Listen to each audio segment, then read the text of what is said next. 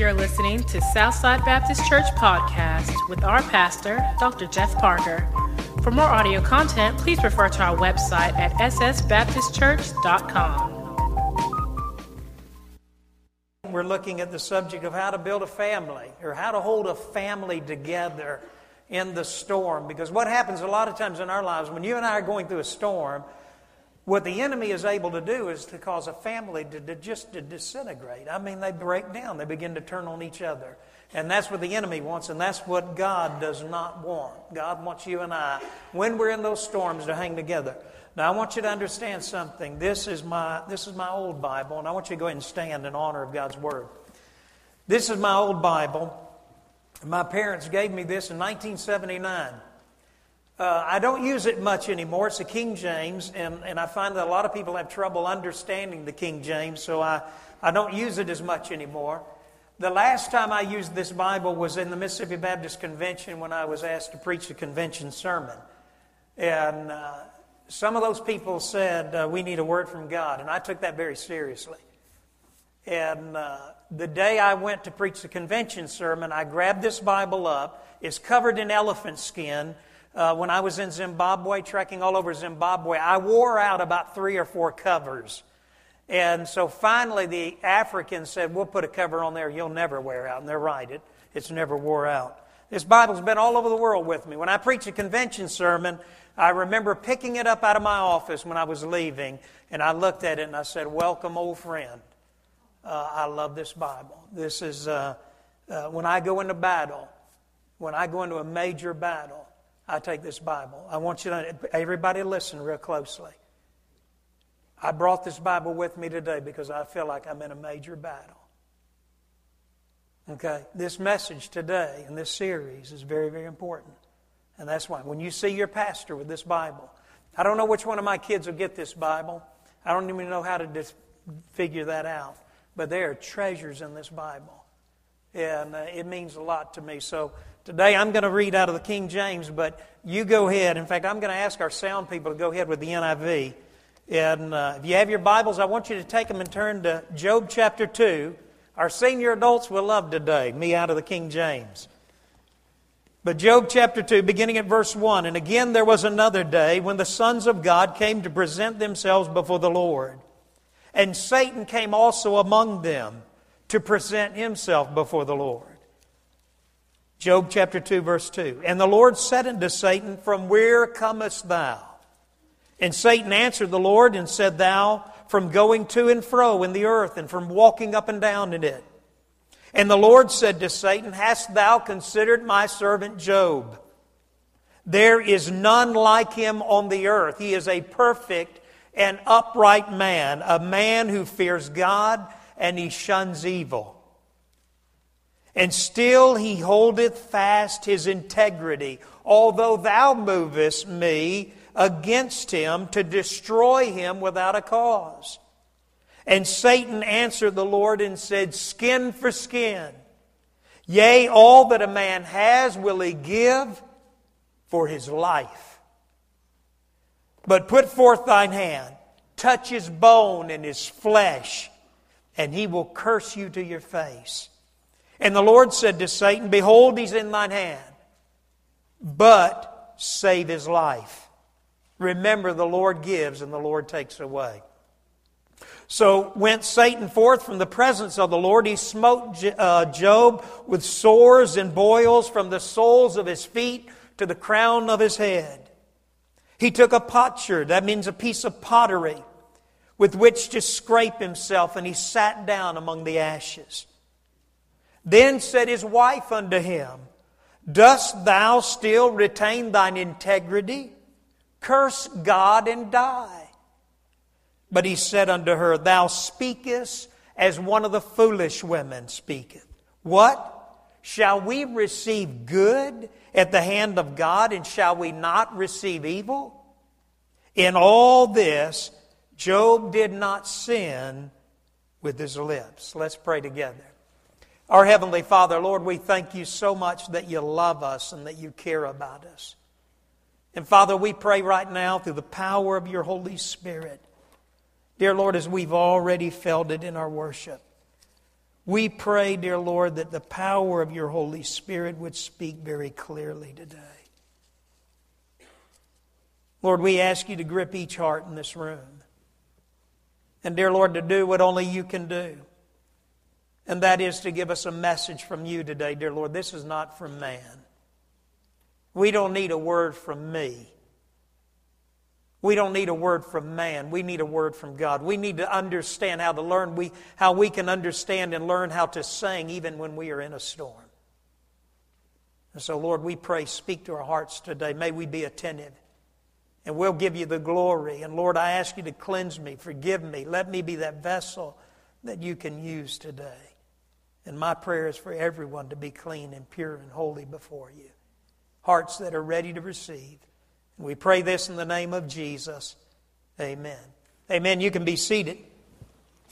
Last week we looked at the subject from riches to rags, how to survive when blessings are being removed. In other words, how do we survive when God gives us all a lot of blessings, but then God begins to take some of them away? Okay? In other words, we watch Job as he goes, and I want everybody to listen. Kids, settle down. Okay, mom and dad, keep them seated. Young people, stay seated. Uh, you ought to be done went to the bathroom by now, and you ought to be settled. And all God's people said, Amen. Amen. Okay, I'm not being mean. I'm just being honest. But anyway, how do you go from from from riches to rags? You know, we always think about rags to riches, but what about? Wait a minute. What about in the life of a believer when God takes those blessings away? And we looked at this last week and we said that we needed to understand that God is doing something in the storms. Okay? So when you and I are in the storms of life, we need to remember this that God has an objective. Now, last week, uh, it was a powerful message and a powerful service. I can tell you this much. I got calls. I had people that called and were crying when they were talking to me, had just got through listening to the message. Uh, Sally, whose two children were lost in that accident, accident that I told you about last week, Sally sent me an email and just said, Brother Jeff, she just said, I want you to know something. It challenges me, even as I listen to the message, to be a better person. So God used last week, and I believe God will use this week. Now, what is God doing when you and I are in difficult times in, in our lives? Because I believe that if we could understand what God is about, what God is doing in the storms, it might make a difference in how we see a storm or a difficulty or suffering that comes in our life. Now, write this down. This is critical. When you and I are in a storm, first of all, relationships can break down in communication. Okay? When you and I are in a storm, when we're in a difficulty in our lives, the truth of the matter is, now listen very close. This is over 30 years of counseling. Relationships have a tendency to break down in communication. In other words, hear me. The enemy seeks to destroy relationships in the storm. He'll tear down relationships. Let me give you an example. The number one reason for divorce is finances. Okay? People get into a financial, a couple a married couple, they get into a difficult time in their finances, and you know what they're going to do? It's not long before they turn on each other, and as Paul said, they begin to devour one another. Your enemy seeks to destroy relationships when you're in a storm.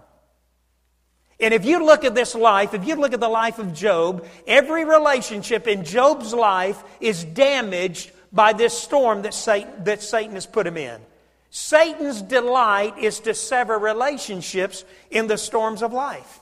Let me give you an example. Do you remember? Some of you may remember there was a scene back a long time ago. Our drama team did a scene where they had a setting, a table setting with chairs and table and had it all sitting here. And they were all seated at the table and they're talking, have a nice meal, a pleasant conversation. And all of a sudden, if you remember, the enemy begins to move around this family, whispering in the ear, speaking here. And before long, you see the mom and dad begin to argue. Then the children begin to argue. And all of a sudden, this family begins to break down. And you realize it was a beautiful picture. It was a drama of what the enemy wants to do to a family.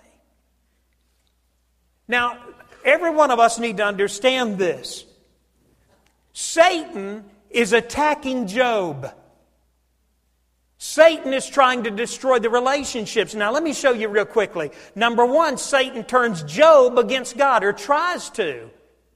In chapter 1, verse 11, look at that. Look at verse chapter 1, verse 11 in Job. Satan says to God, But put forth thine hand now, touch all that he has, and he will curse you. He's talking to God about Job. He's saying, Listen, Job will curse you to your face. Now look at chapter 2, verse 4. And Satan answered the Lord and said, Skin for skin, yea, all that a man hath he'll give for his life, but put forth your hand, touch his bone and his flesh, and he'll curse you to your face. You see, Satan wanted to break down relationships, and the first relationship is turning Job against God. He says to God, He says, Listen, if you will let me have him, if you'll put him in a storm and put it deep enough and severe enough, he will curse you. Job will curse you to your face. But he's wanting also to turn Job against God, to cause Job to resent God, to be filled with frustration and anger. I talked to a man this week, a very, very prominent man, a man who held several positions, but whose life has come tragically down. I told this man, I began to talk to him, and finally, in another state, this is a family that listens on the internet in another state. He said, Brother Jeff, he said, I don't want to pray. I don't want to talk to God right now. I'm disappointed with God.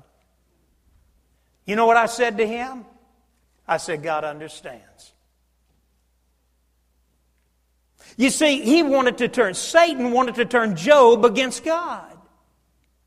And this is what he wants to do in your life and in my life. If you get into a storm, a difficulty, financial, family, parenting, uh, whatever it may be, your job, whatever it is, Satan has an objective, and that is to get you to the point that you become angry and frustrated with God. And you say, God, I'm not going to speak to you right now. I'm upset with you. I'm disappointed with you. And Satan goes, mission accomplished. Because when He gets you and I to the point that we do not want to pray, He has effectively done what He set out to do in that storm.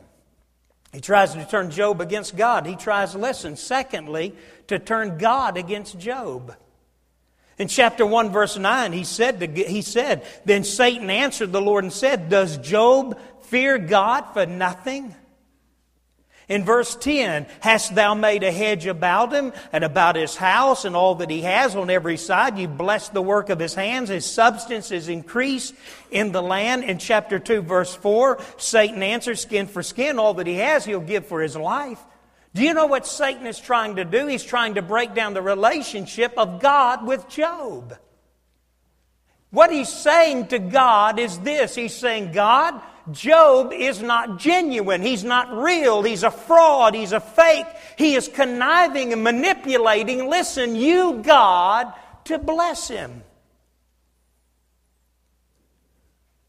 But if you take those away, relationship's over. Now, stay with me here. What Satan is trying to do is turn God against Job. He's saying to God, Job is using you for what he can get out of you. Can I ask you something today? How many of you here today, your relationship with God is based on whether God comes through and does things for you or not? That's not love, that's rape. And every girl in this room who's stupid enough to believe it, a guy will use you and use you and use you and use you and cares nothing about you. There are some guys today, women are just a joke, they're a tool, there's something to be used and nothing more. And this is what God, this is what Satan was saying to God. Job is simply using you for what he can get out of you. Now take a right and go all the way to the last book of the Bible. I want you to see this. Go over to Revelation chapter 12, verse 10, because some of you, you probably don't believe this. Some of you think, well, you know, I wonder what's going on up in heaven right now. Oh, they're probably up there sipping a virgin pina colada and fanning with palm leaves. Nothing's going on up there of any account. Maybe singing some sweet hymns till we all get up there. Let me read to you Revelation chapter 12. Revelation chapter 12, verse 10. Verse 10. Now look at this. Revelation chapter 12, verse 10. This is John the Beloved in heaven. He said, And I heard a loud voice saying in heaven, Now is come salvation and strength. This is a pivotal chapter in the book of Revelation. Now is come salvation and strength in the kingdom of our God. Thy kingdom come, thy will be done. And the power of his Christ. For, watch this, for the accuser of our brethren is cast down who accused them. Who's them? It is you and I. It is Job who accused them before who?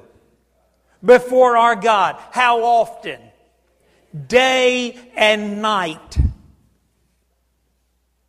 You see, you and I have an enemy. And Satan not only seeks to turn Job against God, Satan seeks to turn God against Job. He is the accuser of the brethren. He's the father of lies. Now, I want you to see this because this is critical. Look at chapter 2, verse 3 in Job. Going back to Job, take a left. There is a theological nugget here that every one of us need to see. Okay? Now, dog ear this page, double dog ear it. Fold it down in your Bible, uh, Job chapter 2, verse 3. And the Lord said to Satan, Hast thou considered my servant Job? There is none like him on the earth. Now, watch this. He is a perfect and upright man, one that fears God and shuns evil. Okay, now stay with me here. One that fears God and shuns evil, and he still holds fast to his integrity, although thou movest me against him to destroy him. Now, I want you to see this. In the NIV, it says, You incited. God is speaking to Satan. He says to Satan, You incited me against Job to ruin him. Now, look this way. In the NIV, it says, Without a cause. Everybody, stay with me here. This is critical. What God, there's deep theology here. Reggie and I were talking about this later. I shared this Wednesday night. What God says to Satan, He says, Satan, you incited me. In the Hebrew, it says, you moved me to take action against Job. Now, stay with me here without a reason. Now, everyone think for a moment. Be very, very careful in how you live. Because to whom the Lord loves, He chastens. And let me tell you something the worst thing you and I can do is give God a reason to be moved to bring harm into our lives. Job is in the hand of the devil. And you say, Well, I don't believe that. Listen, I don't want to take a lot of time here, but I want you to, I want you to take your Bible and take a right and go to 1 Corinthians 5 5.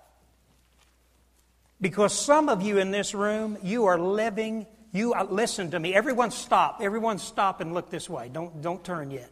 Some of you in this room are living very dangerously. Okay, now look at 1 Corinthians 5 5. In 1 Corinthians chapter 5, verse 5, watch what, watch what Paul said to the church at Corinth.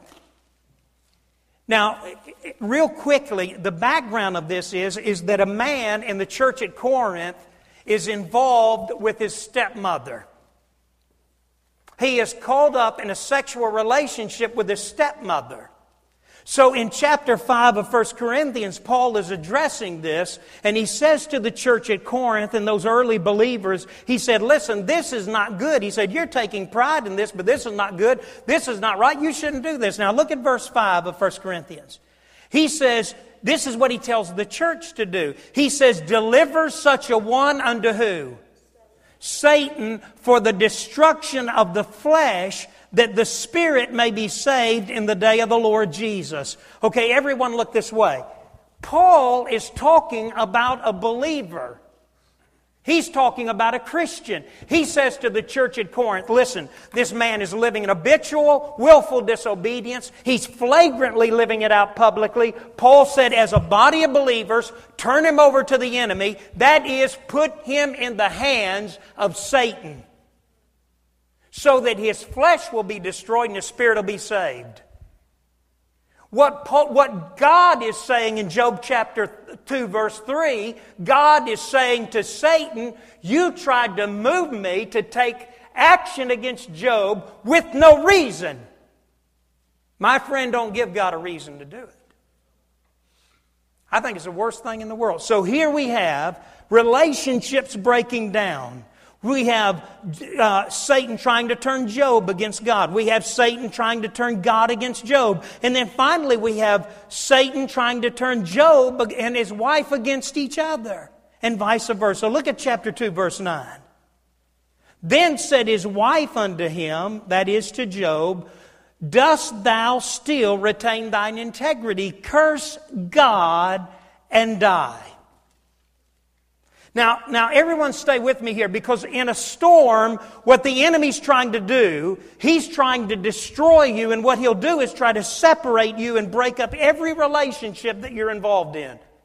This is the reason that people who get caught up with the enemy begin to pull away from the church. They don't want to be in the church. Because they've got the enemy saying, listen, you don't need to listen to those people. Don't listen to that crazy nut preacher. You don't need to go to Sunday school. And, they, and the enemy starts separating you from every godly, good influence, and he breaks down every relationship. But hear me, husband and wife, mom and dad, he will attack that relationship more than any other. Because it is a picture, it is a picture of the New Testament church, of Christ and his bride, the church. He wants to break it down. Mom and dad, you need to understand. Dad, listen, stop, drop, and pray. You've got an enemy that is attacking like he's never attacked before. Your wife can't argue with you if you're on your knees. Some of you have got children that are living in rebellion. Stop, drop, and pray. Go in there, get on your knees by that bed. I've told my kids a lot of times, you may live in rebellion and disobedience to God, but you'll bury me in the process. Because I'd just soon be dead. That's how serious it is, this spiritual thing in the lives of raising our children. Some of you moms and dads are living in habitual, willful disobedience. And you model that before your children in this open window that you have, and one day it'll be too late. I rode by the soccer fields a moment ago out in Brandon, and they were full of people at 8 o'clock in the morning, freezing temperatures. I laid down on the horn as I went by because I wanted to stop and stand out there on I 20 and say, You're making a mistake in those young lives. Let the soccer coach come when their marriages are falling apart, when their finances are messed up, when their lives are in ruin. Because I've never seen nobody on their deathbed ever call one coach, unless it was a coach like Doug back there. You see, Satan wants to tear down those relationships. He wanted to turn Job against God. He wanted to turn God against Job. He will do whatever he can. And my friend, there's nothing that he loves more than to destroy a marriage in a storm. You know that today there's so much unfaithfulness, so much flirting and running around, disregard for marriage and marriage vows, and it just, it just kills me. Sir, I want to say to you, men, I want to say to you, if you're thinking about running around, if you enjoy flirting, if you enjoy the attention of other women, I want to say to you, or you're perceived by women as being a flirt. Let me ask you something, sir. Are you perceived by women as being a flirt? Stop it and stop it now. It's not worth it. You know, I thought to myself, well, am I the only one that's preaching this? I was listening to Chip Henderson. It's an excellent series. You need to listen to it. He's preaching a series on the, on the book of Samson. He just was consumed this past Sunday with talking about exactly what I'm warning you about right now. Because so many marriages are being threatened. Ladies, let me say this. If you're thinking about running around, if you're flirting, if you enjoy the attention of other men, shame on you. You are, listen, ladies, when you do that, you lose the respect of godly men. And it's not worth it. You know, I want to say to young parents, some of these young couples here, men, I want to say to you, be the husband to your wife that you want your daughter to have. Ladies, I want to say to you, be the wife that you want your son one day to have. You know, Bob Smith said this. He said, You know, these blind eyes see a lot. I want you to know something 30 plus years of counseling and being a pastor, these preacher eyes see a lot. And I'm not a hireling, I'm a shepherd. And I see the enemy, and he's winning battles in so many lives today through the internet, through pornography, through the movies, through whatever. And some of you in this room are playing with fire right now. I want to say to young men, men, listen to me. In fact, let's just real quickly. I want you to look at Psalm 1, young men. Men, I want you to look at this. I want you to see this. This is your pastor pleading with you. Dads, I want you to see this. In Psalm chapter 1, verse 1, look at this. I've memorized it, but it's, it's one great to memorize. It says, Blessed is the man who walketh not in the counsel of the ungodly he doesn't, he nor standeth in the way of the sinner, nor sitteth in the seat of the scornful, but his delight is in the what? Men, what is it? It's in the law of the Lord, and in that law doth he meditate both day and night. And he's like a tree that is planted by living waters. Men, listen, look this way. Your counsel, and when you are in a storm, it's more critical than ever. Your counsel needs to be nothing but the Word of God. You need to be careful. Blessed is the man, happy is the man who walketh not in the counsel of the ungodly, nor standeth in the way of the sinner, nor sitteth in the seat of the scornful, but his delight is in the law of the Lord, and in that law doth he meditate both day and night. Now, ladies, you go to the end of Proverbs. Go to Proverbs chapter 31. Because I want, I want, ladies, I want you to see something. And I believe God gave me this, and I don't know why. I don't know why. But I believe God is speaking today to some people in this room who your life is not what it ought to be. In Proverbs 31, beginning at verse 10, ladies, listen, underline it, fold it down, ladies. In Proverb 31, verse 10, it says, Who can find a virtuous woman? For her price is far above rubies. Ladies, look at this, circle it. The heart of her husband doth trust her doth trust in her, doth safely trust in her, so that he shall have no need of spoil. She will do him good and not evil all the days of her life. Ladies, listen, this is critical. Be loyal in your thoughts, in your attitudes, in your actions, in every way. Men ought to pick up from you, ladies, that you are a one man woman and that you are not involved with no other man and you won't give him no attention. You are consumed with the man God's put in your life and you don't have time for nobody else. And in verse 25, ladies, Proverbs 31, look at verse 25. Strength and what are her what? Strength and what are her clothing? Honor. Let's say it together, lady. Honors. Honor. Ladies, strength and honor are her clothing and she shall rejoice in time to come. In verse 30, look at this. Favor is deceitful, beauty is vain. Beauty fades. But a woman who fears the Lord, why does she fear the Lord? She fears the Lord because she's going to do right and live right, because she loves Him. I think this is critical. You know, sometimes women will say to me, say, Brother Jeff, he just doesn't love me, or a man will be caught up in a little pornography. Ladies, can I say something? If you are a flirt, If you act around men and men begin to pick up on something, do you know what the man that loves you, do you know what you're doing to him? You're reaching in and you're ripping his heart out. You're grieving his heart. And I tell you why he'll get involved in pornography and other things. Because what you're saying to him is this don't risk your love on me. You see, counsel is critical.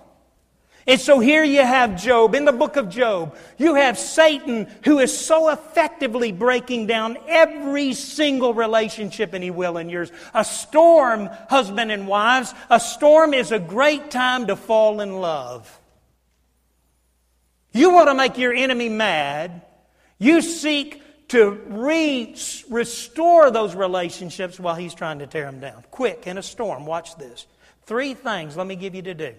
When you're in a storm, when it comes to relationships, protect those relationships. You're vulnerable. When you're in a storm, when things are going wrong in your life, listen, you're vulnerable. Protect those relationships. Number two, practice those rituals. The disciplines of your faith. Don't quit reading your Bible. Don't quit praying. Don't quit going to church. Protect those relationships, practice those rituals, and number three, pursue what's right. Don't, don't grow weary in well doing. You'll reap if we faint not. This is no time to throw in the towel. Relationships are vulnerable in a storm. Don't let the enemy have the headway here. Now, real quickly, in a storm, relationships can become demonic in counsel. Look at verses 9 and 10 of chapter 2 in Job. Then said his wife unto him, Dost thou still retain integrity? Curse God and die. Everyone, think about this. The enemy, when you and I are in a storm, the enemy can, if we are not careful, use those closest to us to give us poor counsel. That can be a spouse, a husband and wife. That can be parents. That can be in laws, that can be siblings, that can be friends. Listen, that can be a pastor. The danger today is with little biblical knowledge, you and I can be duped by any number of counselors. Dr. Phil, Oprah, the latest guru, the book, the conference, the last book we read, the last conference we attended. Hear me. I, had, I had somebody tell me this week a, a, a, woman came down last Sunday in a church service during the invitation, distraught. They counseled with her a little bit. On Monday, she took her life. I've told you people are hurting. And we've got multitudes of amateur counselors out there who are bombing in their own relationships and yet giving counsel to others. Be careful about your counsel. Listen to Job's wife's counsel. Look at this. In chapter 1, verse 11. But put forth thine hand. This is Satan. Put forth your hand, touch all that he has, and he'll curse you to your face. Okay, do you see it? Chapter 2, verse 4. And Satan answered the Lord and said, Skin for skin, all that a man has he'll give for his life. But put forth your hand, verse 5, touch his bone and flesh, and he'll curse you to your face. Uh, he'll curse you to your face. Now look at verse chapter 2, verse 9. Then said his wife unto him, Dost thou still retain thine integrity? Curse God and die. Can I ask you something? In verse 9, whose voice is that? Whose? It's Satan's. You see, what she was saying was number one, Job, don't hang on to your integrity anymore. What that word means in the Hebrew, it's purity, it's righteousness, it's goodness, even in the storm. You see, a lot of times people get in the storm, they say, well, you know what to use. It doesn't make any difference anywhere anymore. The only difference between a Christian saying what the use and the world saying what the hell doesn't make a dime's worth of difference. The bottom line is, is that Satan convinces us, don't hold on to your purity, your righteousness, your goodness, don't do right anymore because it doesn't work. Live it up. Curse God and die. So a girl climbs in the back seat. Guy climbs in the back seat of a car and he affects his life for the rest of his life, or she affects her life for the rest of her life. A girl walks into an abortion clinic. and ends a pregnancy, and she ultimately affects her life for the rest of her life. And one hit a crack. One hit a crack. Young people, one hit of crack, and you're gone. People have told me over and over again one hit a crack, and it just grabs you and catches you, puts its claws in you, you just can't let go. And that's the enemy. Don't hang on to your integrity. Just give up, give in. Secondly, Job, don't hang on to your importance. Just die. Cease to exist in your life. Curse God. Let it be over with. You say, well, wait a minute. You mean to tell me that Job's wife was the voice of the enemy? I'm telling you that anybody can be the voice of the enemy. If you don't believe that, I don't have enough time to show you. But in Matthew chapter 16, verse 13 through 19, Jesus said, you remember that? At Caesarea Philippi, he said to his disciples, said, Who do men say that I am? They begin to say, Jeremiah, Elijah, one of the other prophets. Jesus said, Well, who do you say that I am? Peter, boy. Peter looked about like old Dusty, big old guy. Peter said, Thou art the Christ, the Son of the living God.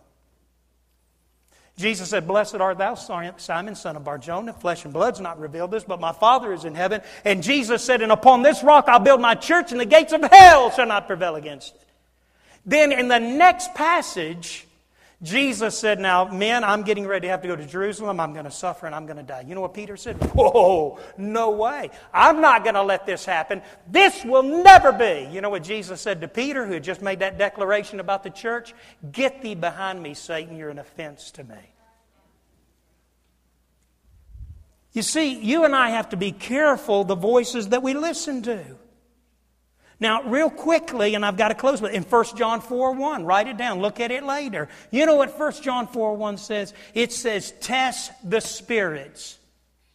Well, what do I test those voices against? Whatever that counselor may be, I test it against the Word of God. Now, real quickly, when you walk away from a counselor, and we'll close with this. When do I walk away from the counsel of a friend, a pastor, a, a book, a, a guru on TV, whoever it is. When do I walk away? Number one, a counselor who does not back up their counsel with their lifestyle. A counselor who does not back up their counsel with a godly lifestyle. I'm going to tell you something. Sheila, my wife, is probably one of the finest counselors you'll ever find on the earth. I've known her for 35 years. She will tell me so often. She will say this. I've heard her say it in conferences. I remember years ago she was speaking at First Baptist Brandon, was on the ticket with uh, the governor's wife. But Sheila has said over and over again, I am a one man woman. I don't have a roving eye. I'm not a flirt. I'm all class. And, buddy, she is. She'll send a message to everywhere. I remember years ago, back when we were young in the ministry, had a deacon, they were going to do something for me. And the deacon told her, he said, Well, why don't you and I just get together and we'll go eat? You know what Sheila said? I'm sitting on a gold mine. Why would I want to go to dinner with you? I've got it made. You see, a counselor who doesn't back up their counsel with a godly life Get away from them. Number two, counselors who do not preface their counsel with prayer, stay away from them. Jim Cymbala said this on counseling. He said, I never begin a session without it. I want you to know something. I never counsel nobody without prayer. This is not you winging it or throwing it out there without bathing it in prayer is a mistake. Number three, counselors who do not incorporate the Word of God, listen, stay away from them.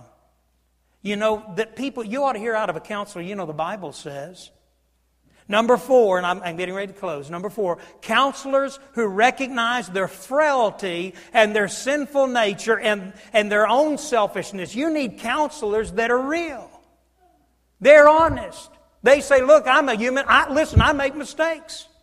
Galatians 6 1 says this, Brethren, if a man is overtaken in a fault, ye which are spiritual, restore such a one in the spirit of meekness, considering thyself, lest thou also be tempted. The Word of God is the litmus test for good counsel. Now let's stand.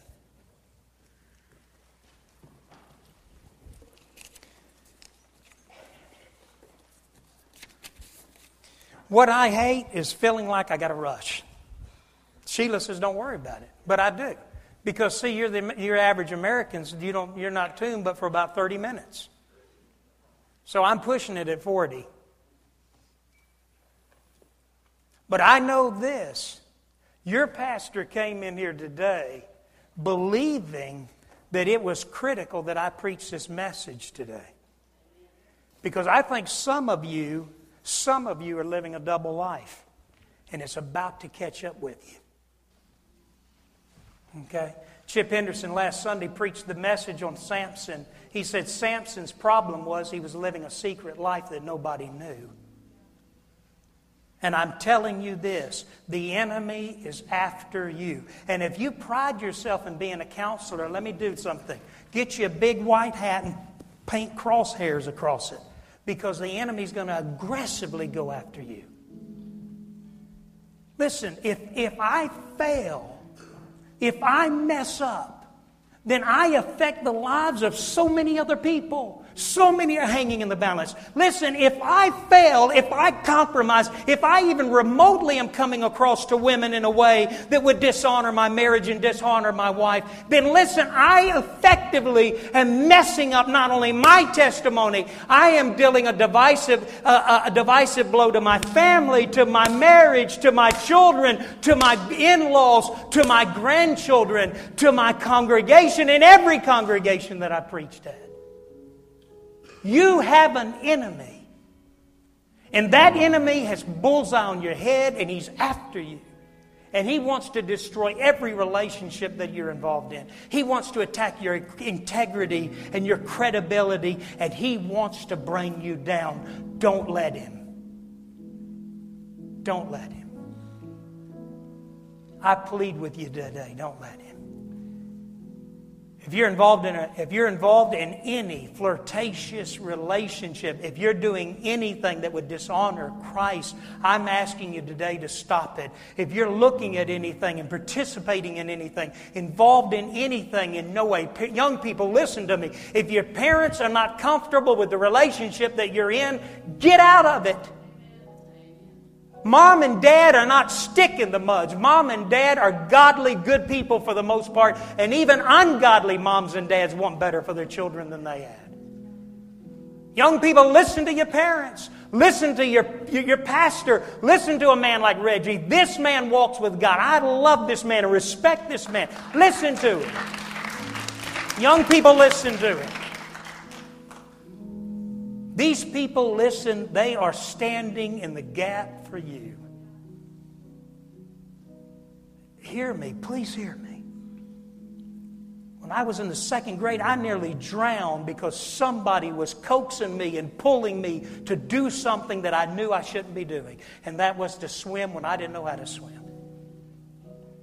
And to this day, I can remember it as clearly as if it happened this morning, nearly drowning. Some of you parents, you are standing in the gap for your children, but your, your uncommitted life, your, your, your failure to walk out that life and that example before your children is jeopardizing. You know, what the, you know what the devil does? He says, Oh, it won't matter. It doesn't make any difference. This is a tournament. They need to play in this tournament, they need to have this experience. Well, this is, these, are, these are popular kids. It's good for them to know these kids. They're going to go somewhere. There'll be somebody in the hallways of the school. There's nothing wrong with that. They need a good education. You want to give them the best education. No, you don't. Who said that's the definition of a good parent? Bible doesn't say that. You can give them the best education in the world. You can send them to Harvard. If they're not grounded in their faith in Jesus Christ, they have nothing. They have nothing. You've not prepared them at all for eternity, nor for even this life. This is it. Our Heavenly Father, with heads bowed and with eyes closed, dear Lord, I plead. I plead for men and women in this room to make a commitment today to be men and women of integrity, to understand that they have an enemy like Job had an enemy it didn't matter that he was righteous, that he was blameless, that he feared God and he shunned evil. That just made him a bigger target. Because if Job fell, his fall would be so great. So, Father, I pray for the men and women in this room, the young people in this room. I pray that they'll hang on to their integrity, that they'll do what is right and honorable.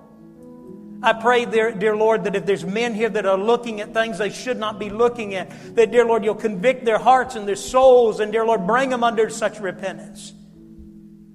That they will do whatever they have to do to get that right. I pray if there's men here that are involved in other relationships or they're flirtatious and they're sending the wrong message, I pray, dear Lord, that you'll break their heart and bring them to repentance.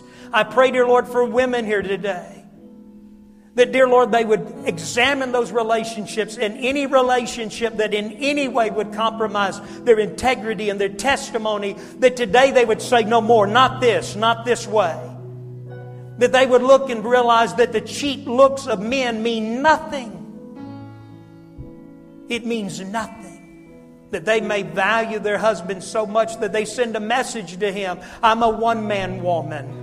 You can risk loving me. I won't let you down.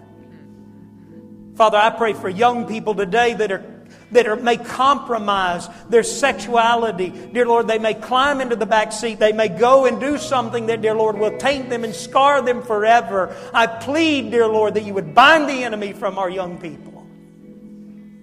I pray, dear Lord, for parents with boldness and intestinal fortitude that says, if you live in my house, you abide by my rules. Father, you know, last Sunday I nearly threw somebody out of my home because they were not in church. I thought to myself, my kids don't go to church, they don't eat. Father, may you give us a boldness. May we stand in the gap for those people who, dear Lord, the enemy is after. And God, may you do something that only you can do. Father, we pray this. And I pray, dear Lord, if there's one here, one decision, one commitment, one person who needs to come to this altar, whatever that decision is, that nothing would stop them. And we pray this in the name of Jesus.